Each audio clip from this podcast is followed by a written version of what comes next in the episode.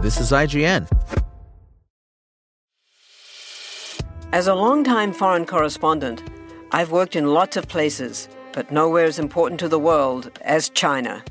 I'm Jane Perlez, former Beijing bureau chief for the New York Times. Join me on my new podcast, Face Off US versus China, where I'll take you behind the scenes in the tumultuous US China relationship. Find Face Off wherever you get your podcasts. This is IGN.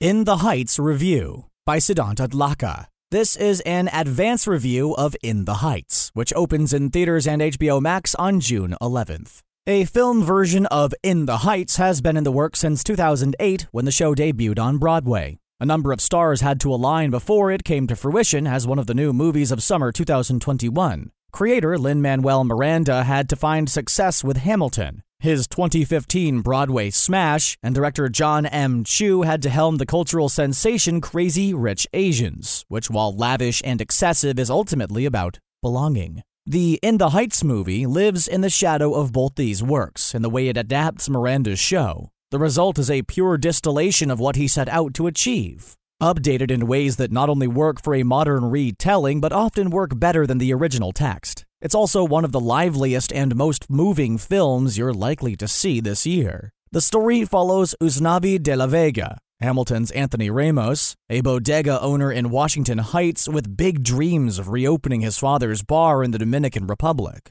But it really follows an ensemble of friends, family, and lovers living through what feels like the last days of a neighborhood being steadily lost to gentrification. To call New York City a character is a well worn cliche, but it's a truism that bursts to life in Chu's film, not simply through shots of streets and landmarks, but through the way each corner and sidewalk brims with life, love, and culture. Usnavi runs his corner store with his cousin Sonny, Gregory Diaz IV, a teenage activist, and the rest of the cast is largely introduced as they stop in for a cup of coffee. There's Usnavi's friend, Benny, Corey Hawkins, an upbeat taxi dispatcher, Benny's diligent boss, Kevin Rosario, Jimmy Smits, and Rosario's daughter, Nina, Leslie Grace, who's home for the summer after her first year away at Berkeley. Then there's Usnavi's crush, Vanessa, Melissa Barrera, who's on the verge of moving downtown to follow her fashion designer dreams. And there are a whole host of neighborhood gossips who work at the local nail salon Stephanie Beatriz, Dasha Polanco, Daphne Rubin Vega, there's also a fun minor role played by Miranda himself. And to bind them all together, there's the local matriarch, Claudia, Olga Merediz, who practically raised the entire neighborhood, and whom they all lovingly call Abuela. Abuela Claudia, an elderly Cuban immigrant, often speaks of dignity in the face of adversity, and the ways people can leave their mark and be remembered. Her words now feel more vital to these characters than ever before. Their neighborhood, made up of Dominican, Cuban, Puerto Rican, and a number of other Latin American cultures, faces the prospect of permanent change as residents and businesses are being priced out. While the casting has been criticized for colorism, which Miranda and screenwriter Quiara Alegria Hudes have acknowledged, the film attempts to frame its tapestry as multicultural and its perspective as multi-generational. The characters are all either immigrants, first generation Americans or that in between generation that immigrated when they were young.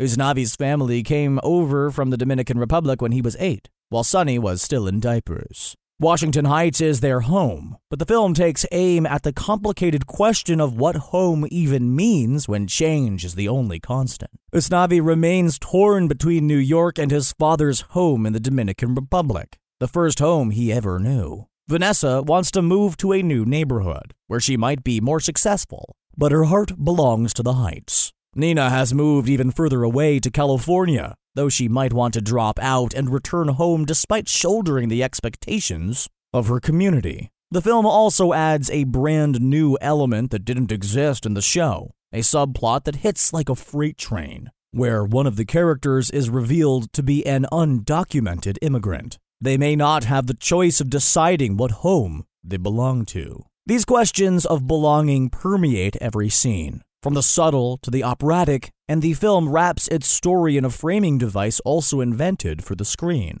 Usnavi, years later and sporting his most Miranda esque goatee, Miranda played the role on Broadway, narrates the film's events to a group of children on a tropical beach. It feels like an element influenced by Hamilton, which frames its story of America's founders as history told and wrestled with in the present. Here, it makes the film's narrative wistful and bittersweet. Right from its opening Spanglish number, the half sung, half rapped titled track, In the Heights, Chu, cinematographer Alice Brooks, and choreographer Christopher Scott make it clear how they plan to tell this story. It starts out restrained, waiting to burst into all out mayhem as the music builds. The depiction of these characters and the spaces they occupy is distinctly intimate, as the camera peeks at them in the crowded corners of the bodega, often through glass fridge doors or from between messy shelves. It turns the stage's two dimensional backdrops into an inviting three dimensional world,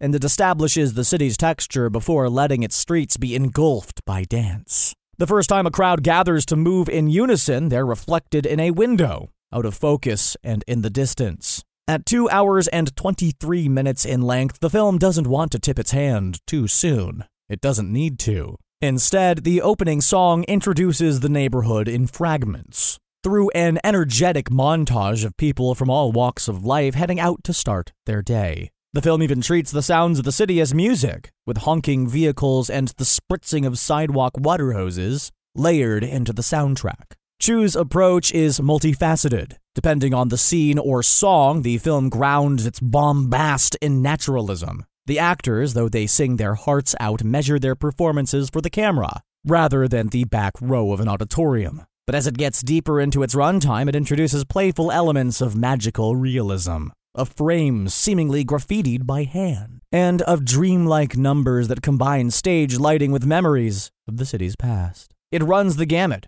but it rarely loses focus of its story and characters. There is, however, an unfortunate downside to this initial fragmented approach, which seems designed to delay gratification. The first time the film feels big, the way you expect a musical to feel, is during 96,000, in which the neighborhood gathers at a local pool. The song comes to life in a synchronized display in and around the water, but the film hasn't yet managed to shed its penchant for quick cuts and zippy movements. The result is haphazard, it feels less like a story told through dance and more like the random shot selections of a modern pop music video, where the order doesn't matter and the visual language has little to say. This fragmentation continues a little while longer, carrying over to a flirtatious number between Benny and Nina, resulting in a stretch of the film that drags as it approaches the one hour mark. However, and this is a pretty big however, this brief dip in visual and narrative energy barely matters moving forward,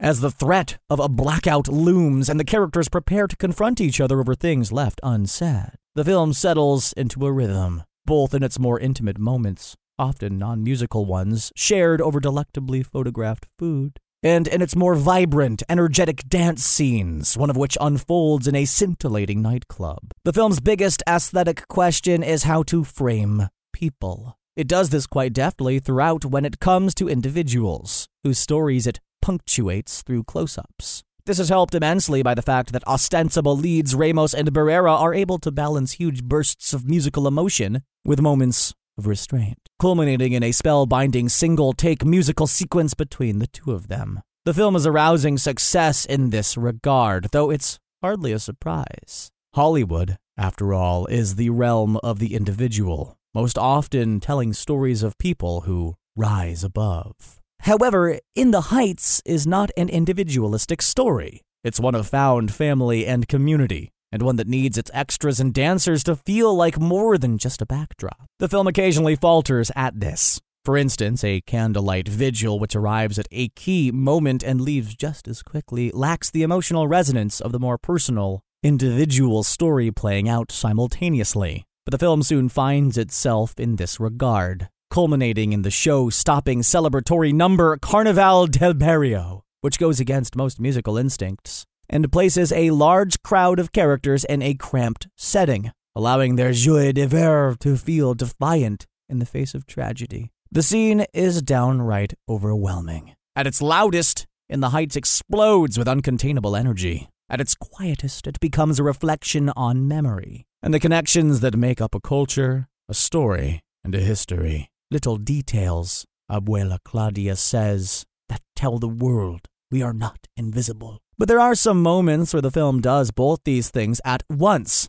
as it fills the screen with small acts of heroism and with people dancing and dreaming in darkness. Above all, it does what a great musical should do it makes you feel alive. The verdict Voices shake and voices bellow in this film adaptation of Lin Manuel Miranda's first Broadway hit. Set in a steadily gentrifying Manhattan neighborhood, In the Heights moves smoothly between cinematic realism and the magic of the stage, in a defiant musical about what it means to belong and what it means to be remembered. It is one of the most moving and joyful films this year. In the Heights gets an amazing 9 out of 10.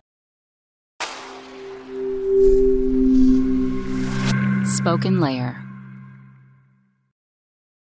Want to learn how you can make smarter decisions with your money? Well, I've got the podcast for you. I'm Sean Pyles, and I host NerdWallet's Smart Money Podcast. Our show features our team of nerds, personal finance experts in credit cards, banking, investing, and more. And they'll help you make the most of your money while cutting through the clutter and misinformation in today's world of personal finance. You'll get clarity on strategies to help you build your wealth, invest wisely, shop for financial products, and plan for major life events. Listen to NerdWallet's Smart Money Podcast wherever you get your podcasts.